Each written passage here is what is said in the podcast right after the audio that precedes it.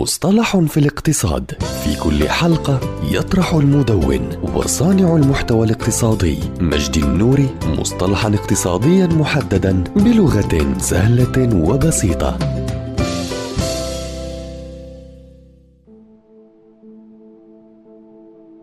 الفارس الأبيض هو المصطلح الذي يعبر عن قيام شركة بالاستحواذ على شركة صديقة لها بمقابل عادل عندما تكون هذه الشركة المستحوذ عليها على وشك أن يتم شراؤها من قبل مستحوذ غير ودي أو غير صديق. وهنا فإن الشركة الصديقة التي قامت بالاستحواذ تسمى بالفارس الأبيض، بينما تسمى الشركة التي كانت تحاول الاستحواذ بشكل عدائي بالفارس الأسود. وعلى الرغم من أن الشركة المستهدفة لا تظل مستقلة، إلا أن الاستحواذ من قبل الفارس الأبيض لا يزال مفضلا على الاستحواذ العدائي، حيث عادة ما تظل الإدارة الحالية في مكانها في سيناريو الفارس الأبيض، ويحصل المستثمرون على تعويض أفضل عن أسهمهم. وبذلك فإن الفارس الأبيض هو المنقذ للشركة وإدارتها ومستثمريها وأعمالها الأساسية أمام الجميع.